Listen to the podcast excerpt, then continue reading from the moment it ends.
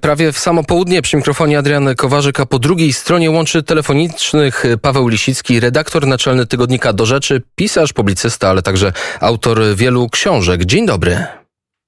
Dzień dobry panu, dzień dobry państwu. 18 stycznia, według zapowiedzi to już jest, bądź nadchodzi wielkimi krokami piąta fala koronawirusa. Tak przynajmniej zapowiada minister Niedzielski, chociaż mówił o 20 tysiącach zakażeń, a dziś jest 19,5, więc nie wiem, czy to się kwalifikuje. Jak pan myśli?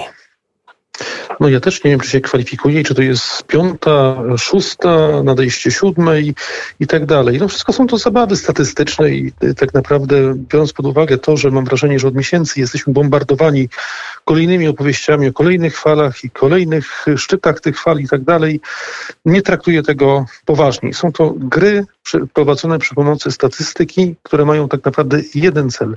Nastraszenie Polaków i wymuszenie na nich masowych szczepień. Taki jest tak naprawdę realny cel tej całej operacji. To czy działa? Czy Polacy się boją? Na niektórych działa, na innych nie działa. Biorąc pod uwagę obecne dane, ponad 50% Polaków się zaszczepiło dwoma dawkami, natomiast no, liczba tych chętnych, żeby przyjąć trzecią dawkę, która ma być przypominająca, następnie będzie czwarta, która będzie uzupełniająca, a potem będzie piąta, która będzie przypominająca, uzupełniająca i tak dalej. Jak gruntująca. Bez końca. Tak, gruntująca albo coś, albo jeszcze jakoś podobnie. No myślę, że systematycznie ta liczba procentowo będzie spadała, ponieważ to ludzie się oswajają ze strachem, rozumieją w coraz większym stopniu, myślę, tę, tę mm, fałszywość tej e, opowieści e, pandemicznej i dlatego no, e, trudno ich będzie do tego mm, zachęcić i przymusić.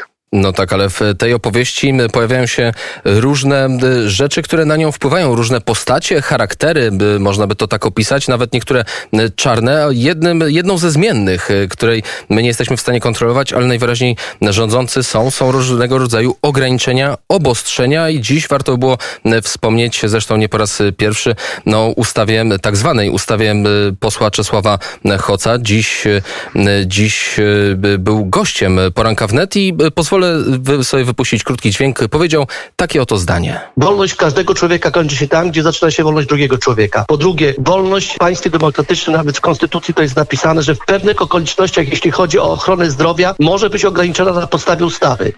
Powiedział y, poseł Czesław Hoc. Jakie zdanie no to... na ten temat? Poseł Czesław Hoc przytoczył dokładnie to samo zdanie, którym posługuje się prezydent Francji Emmanuel Macron i wielu innych przywódców europejskich, którzy w ten sposób uzasadniają różnego rodzaju drakońskie obostrzenia. No można każdą rzecz odwrócić. Na szczęście myślę, że Polacy pamiętają, jak w czasach PRL-u potrafiono z demokracji zrobić demokrację socjalistyczną, a gdybyśmy czytali inne komunistyczne pisma, to by się okazało, że większej wolności w Związku Sowieckim nie było. Więc gratuluję. Może Możemy to samo robić z wolnością i z każdą inną rzeczą. Ja powiem już na przykład wczoraj, żeby pokazać na czym polega prawdziwa wolność, y, pojawił się nowy gubernator w stanie y, Virginia w Stanach Zjednoczonych, pan Glenn Youngkin i pierwszą rzeczą, którą zrobił, to zakazał wprowadzania nakazów maseczek dla dzieci i zakazał wprowadzania przymusu szczepień w instytucjach publicznych, no bo to są instytucje publiczne, którym podlegają. Myślę, że to jest znacznie sensowniejsza i właściwa po pierwsze postawa, po, po drugie no nie jest to próba opowiadania nam, że wolność polega na tym, że nie mamy wolności. To jest, że tak powiem, sztuka, y, którą można się w nią bawić, jeśli się dysponuje odpowiednim zapleczem medialnym, bo jak ludziom się często do głowy coś wbija, to w końcu oni to przyjmą. Ale moim zdaniem z punktu widzenia również politycznego dla PiSu jest to rzecz bardzo, bardzo niebezpieczna. Duża część, y, pokazują to wszystkie badania, no nie jest przekonana co do tego, że wolność polega na tym, żeby nie mieć wolności. A taka jest tak naprawdę teza, którą stawia y, pan poseł Hoc i próbuje Y, nas do niej przekonać. Y, gratulacje. No tak, bo słyszymy, że drobne ograniczenie naszej wolności to nie jest jej totalne zabranie, bo chodzi o kwestie medyczne, chodzi o to, żeby przeżyli inni, nie bądźmy egoistami. Ale wystarczy popatrzeć na jedną prostą rzecz. Zobaczmy na inne państwa, które zastosowały znacznie dalej idące obostrzenia niż te, które stosuje obecnie Polska. I zapytajmy się, czy mamy do czynienia tam z sukcesem. Czy można powiedzieć, ta teza, na szczęście tę tezę możemy zweryfikować. To znaczy możemy zweryfikować tezę mówiącą o tym, że wprowadzenie mm, obostrzeń, które proponuje poseł Hoc, a zostały one wprowadzone już w niektórych innych państwach, y, czy przynosi skutki, czy nie. No, y, państwo, do którego, gdzie, y, jakby to powiedzieć, słynie z poziomu ostatnim okresie totalitaryzmu Australia. I proszę bardzo, jest informacja, którą właśnie przeczytałem, że mimo zaszczepienia niemal 80% populacji oraz stosowania drastycznych metod izolacyjnych, Australia odnotowuje najwyższe wskaźniki zakażeń i zgonów od początku pandemii COVID-19. Gdyby te metody, które proponuje nam pan poseł Hoc albo inni posłowie którzy są zwolennikami tej ustawy, gdzieś działały. Gdybyśmy mogli powiedzieć, proszę bardzo, to jest państwo, które zastosowało bardzo drastyczne metody i wszyscy są teraz zdrowi, chodzą bez maseczek, jest tam pełna wolność, ludzie nie chorują na COVID-19, znikną całkowicie, niczego się nie boją i tak dalej, to to miałoby znacznie większy efekt pozytywny niż te wszystkie obostrzenia, nakazy i tak dalej. Skoro takich przykładów pozytywnych nie ma i możemy zweryfikować te obietnice, które nam mówią E, które zapowiadają, że po wprowadzeniu różnego rodzaju obostrzeń COVID zniknie i zagrożenie COVID-em zniknie. Możemy zauważyć, że wszystko to jest po prostu nieprawda i, i, e, e, i wprowadza nas się nieustannie w błąd, no to jak można dalej iść tą drogą? To jest droga absolutnie donikąd. Dlatego mówię, że znacznie bliższa mi jest droga tych polityków, na szczęście jest ich coraz więcej, którzy odważnie się temu przeciwstawiają i widzą dobrze, że jedyną formą że tak powiem, obrony wolności prawdziwej jest nie zmienianie znaczenia tego słowa, tylko faktyczne dbanie o prawa podstawowe z jednej strony, a po drugie dopuszczenie lekarzy do leczenia, bo mamy do czynienia z sytuacją zupełnie absurdalną. W moim tygodniku, w zeszłym tygodniu pokazał się taki artykuł, właściwie rozmowa z panem doktorem Milewskim, który przytoczył dane dotyczące Polski i, i, i porównał mm, stopień y, osób y, hospitalizowanych w roku 2020 z rokiem 2019. I, i y, jeśli mamy do czynienia z pandemią, to pandemia polegająca na tym, że mamy o 2 miliony mniej hospitalizacji w okresie największej pandemii jest czystym absurdem. Tak? Znaczy, to pokazuje, do jakiego stopnia jesteśmy więźniami pewnej psychozy i jak ona się rozmija ze stanem rzeczywistym. No to w takim razie, czy nasza psychika nieco przez to się nie rozjeżdża, bo żyjemy w dwóch wymiarach, w dwóch różnych rzeczywistościach. Czerwona, niebieska pigułka. Z jednej strony jest Matrix, a z drugiej strony wydaje się, że, że życie rzeczywiste, by, by, by politycy mówią jedno, wydaje się, niektórzy, przynajmniej powiedzmy większość, niektórzy lekarze co innego. Nasza logika wyciąga pewne wnioski. Jak tu się w tym wszystkim nie pogubić? No trudno się oczywiście w tym wszystkim nie pogubić, ponieważ mamy do czynienia z daleko idącym chaosem. No, y, y, y, prosty, prosty przykład takiego chaosu, no, na przykład telewizja publiczna, która przecież się bardzo zaangażowała w wspieranie tej oficjalnej narracji mówiącej o straszliwym zagrożeniu, śmiertelnym zagrożeniu pandemią covidową, jednocześnie zorganizowała w, w Sylwestra wielką zabawę w Zakopanym, w której uczestniczyło kilkadziesiąt tysięcy ludzi. No więc, y, że tak powiem, to jest tylko jeden z tych licznych przykładów. Ja mogę podać wiele z, z, sam no, no, ze spotkań z czytelnikami albo, albo z ludźmi, którzy na początku na przykład takiego spotkania jest zawsze jakaś grupa ludzi, która jest w maseczce, a potem w czasie spotkania już nie jest w stanie wytrzymać, więc te maseczki zdejmuje. No przecież to jest wszystko czysta paranoja. Są w tym Sylwestrze których... uczestniczył także sam prezes telewizji, który dzień wcześniej ponoć miał pozytywny wynik testu covidowego.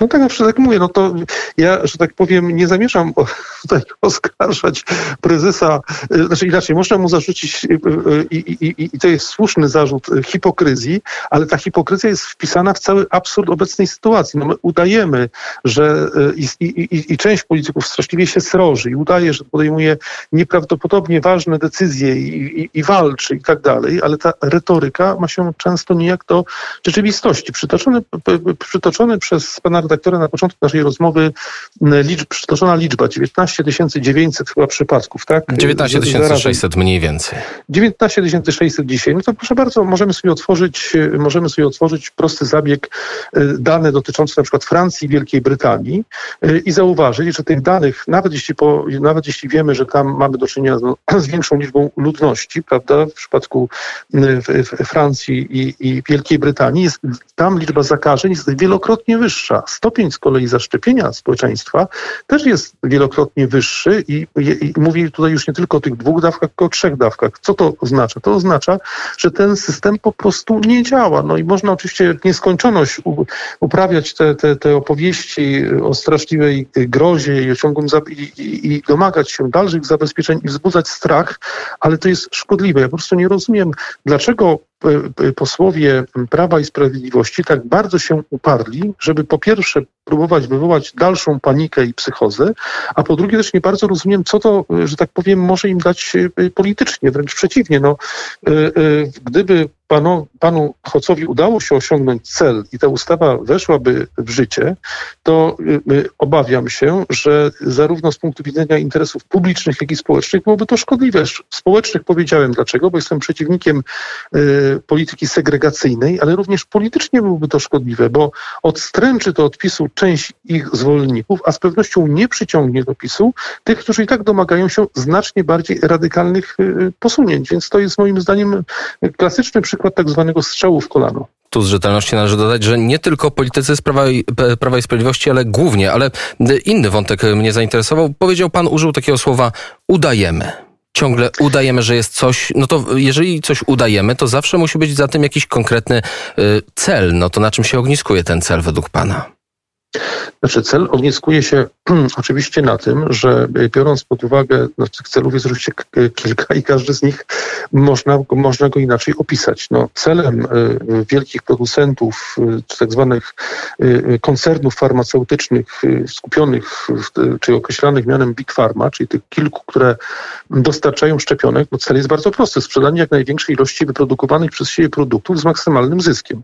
Cel jest bardzo tak, to jest proste. No to teraz jaki jest, jaki jest cel polityczny? Jaki jest cel polityków? Może znam odpowiedź, może się domyślam, ale chciałbym to usłyszeć.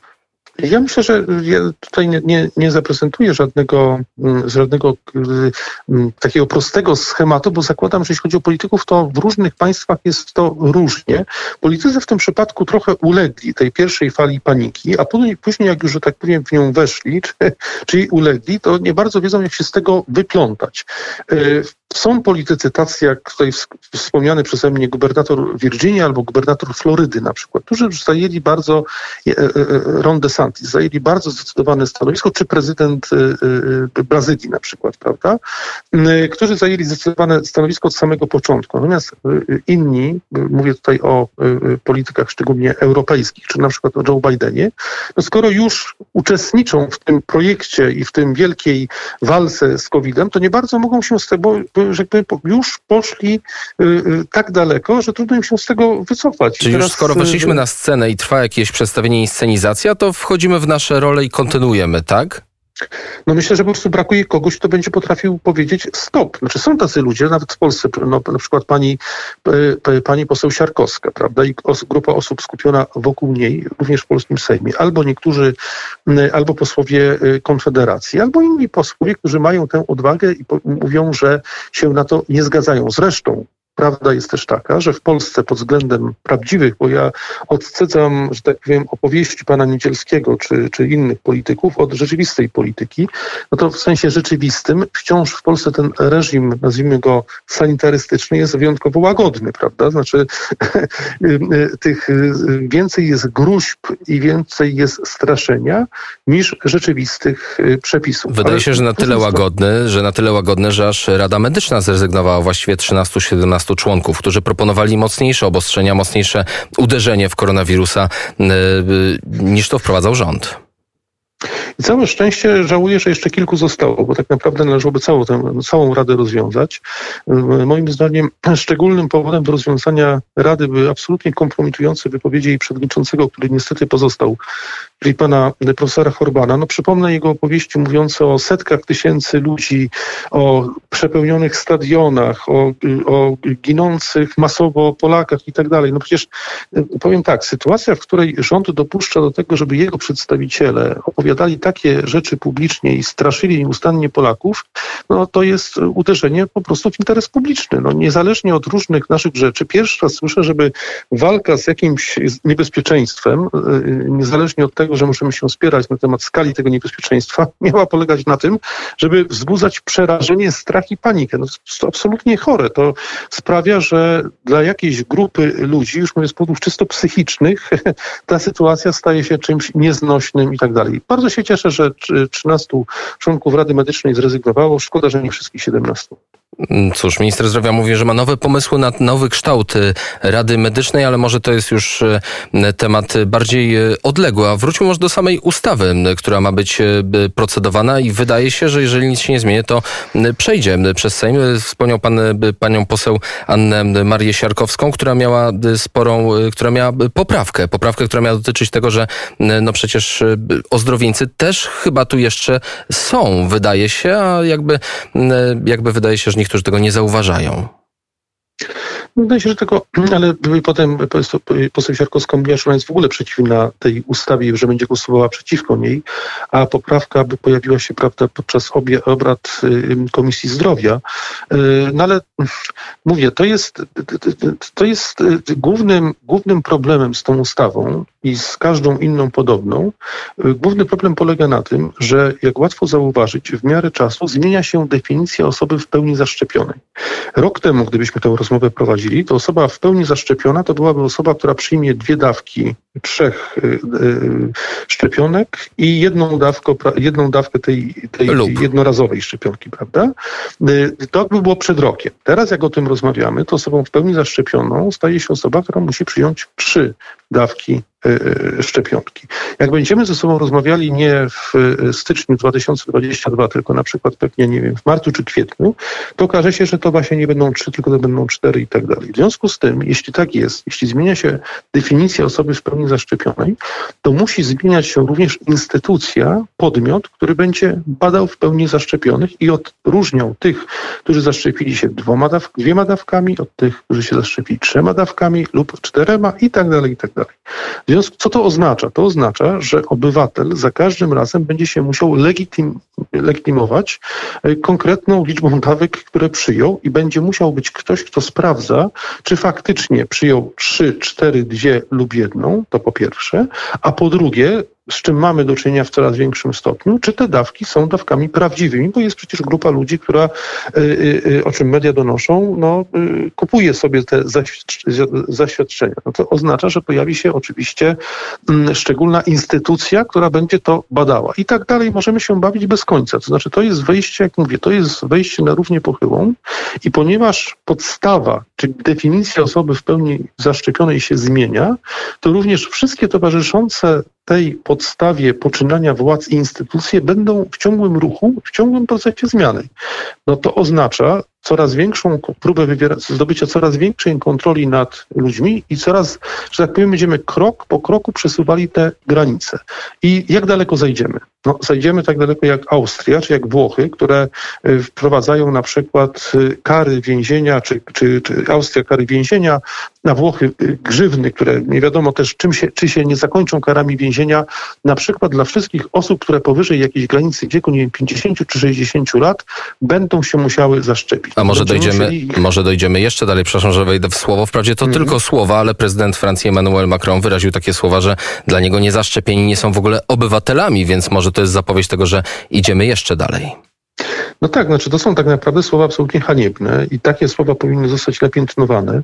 No idziemy jeszcze dalej, no bo idziemy na przykład tak daleko. Czy co robimy na przykład z dziećmi, których rodzice do tej pory nie zaszczepili, a na przykład państwo uzna, y, tak jak to jest w przypadku niektórych państw, że trzeba je y, szczepić. Czy będziemy takim ludziom odbierali prawa do wychowania dzieci? No rozumiem, że tak.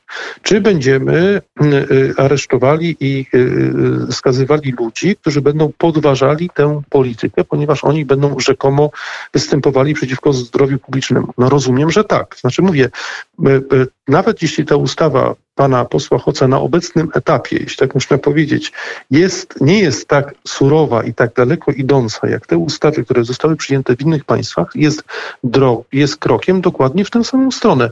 No, y, y, gdyby ludzie na chwilę, że pozbyli się tego strachu i spróbowali przeanalizować, jaką, jakie muszą być dalsze kroki, to łatwo zauważą, że tymi następnymi krokami musi być wprowadzenie radykalnego nadzoru i radykalnej kontroli nad obywatelami. To, co zaprezentował prezydent Macron, czyli to szczucie na ludzi niezaszczepionych, rozumiem, że dotyczy wśród ludzi niezaszczepionych mogą być różne osoby. Mogą być osoby takie, które są rzeczywiście przeszły tę chorobę i w sposób naturalny zdobyły, zdobyły pewną formę bezpieczeństwa zdrowotnego. Rozumiem, że to nie przeszkadza. Mogą być osoby, które z powodów zdrowotnych nie chcą być albo nie mogą być zaszczepione. W ogóle warto zauważyć, że ta kategoria kompletnie zniknęła. Tak jakby państwo nie dopuszczało myśli, że dla jakiejś grupy nikt to będzie kilka procent, może to być nawet półtora procenta czy dwa procent, ale y, y, takie, procent, takie szczepionki mogą być czymś szkodliwym. No to rozumiem, że państwo bierze na swoje sumienie również takie przypadki, tak? No bo y, wytwarzając presję i nacisk i zmuszając wszystkich do wszystkich, to znaczy, że nie ma wyjątków, do pewnych decyzji medycznych bierze się na siebie odpowiedzialność za te przypadki, a takie są stwierdzone, nawet jeśli jest niedużo, które mogą być dla ludzi szkodliwe. No, to są y, rozwiązania całkowicie sprzeczne z tym wszystkim, co właśnie rozumiemy przez prawa podstawowe, godność osoby ludzkiej, wolność osoby ludzkiej i tak dalej. No, tak to niestety wygląda. Nie wiem, czy wszystkich, bo przecież pracodawca potencjalnie według ustawy ma móc e, sprawdzać, czy nawet wymuszać e, pokazanie czy szczepienie e, pracownika. Mają być też bonusy za, za takich pracowników zaszczepionych oraz za przyjmowanie klientów, którzy są zaszczepieni. Jednocześnie jesteśmy chyba, wydaje się, pracodawcami posłów. Pytanie, czy od nich możemy również wymagać szczepienia? No teoretycznie, gdyby iść tą drogą, e, że tak powiem, szaleństwa, to, to powinno oczywiście obejmować e, również posłów. Zresztą e, paradoks polega na tym, że skoro mówiłem o tym, mówię o konsekwencjach tego, tego rozumowania i powiedziałem, że taką konsekwencją rozumowania może być w przyszłości dążenie do odebrania praw rodzicielskich rodzicom, którzy nie będą chcieli dokonać szczepień swoich dzieci, to taką konsekwencją kolejną polityczną jest pytanie, czy osoby niezaszczepione będą miały prawo brać udział w wyborach powszechnych? To jest bardzo, moim zdaniem, logiczne pytanie. No bo jeśli jest tak, że y, osoby niezaszczepione rzekomo są tak straszliwym zagrożeniem i zdaniem posła e, Hoca stanowią zagrożenie dla wolności innych, to czy osobom, które stanowią tak daleko idące zagrożenie dla wolności innych, należy pozostawić e, e, prawa wyborcze. No bo przecież ci niezaszczepieni, którzy są tak wielkim zagrożeniem, będą wybierali innych, być może też niezaszczepionych. No pojawia się pytanie o bierne i czynne prawo wyborcze, tak, dla osób niezaszczepionych. No więc idźmy dalej tą drogą. Ja pokazuję tylko, do czego ona musi doprowadzić, jeśli będziemy dalej nią podążali. Więc y, żeby nią, zamiast nią podążać w stronę szaleństwa, po prostu utnijmy, przestańmy i myślmy w inny sposób. Y, jak można myśleć o tym, pokazałem przy pomocy kilku amerykańskich y, polityków, którzy dzięki temu osiągają zresztą duże też sukcesy polityczne, a ponieważ jesteśmy w państwie, które też walczy, tak jak Polska, może z jeszcze większym stopniu szaleństwa rozpętanego przez Joe Bidena, wyraźnie widać, że społeczeństwo to docenia i stawia na tych polityków, którzy widzą, do czego może doprowadzić takie niewinne rzekomo ograniczenie naszej wolności. Na początku jest niewinnie, a potem jest wielki strach, wielkie przerażenie i, że tak powiem, wielki zamordyzm. Nie idźmy tą drogą po prostu powiedział, apeluje Paweł Lisicki, redaktor naczelny tygodnika Do Rzeczy, pisarz, publicysta, autor książek. Dziękuję bardzo za rozmowę i do usłyszenia. Dziękuję bardzo, do widzenia. Godzina 12.33, 15-minutowa rozmowa zamieniła się w prawie półgodzinną. Tak to czasem bywa, ale trzeba pędzić dalej. Manu Kacze w utworze Glow.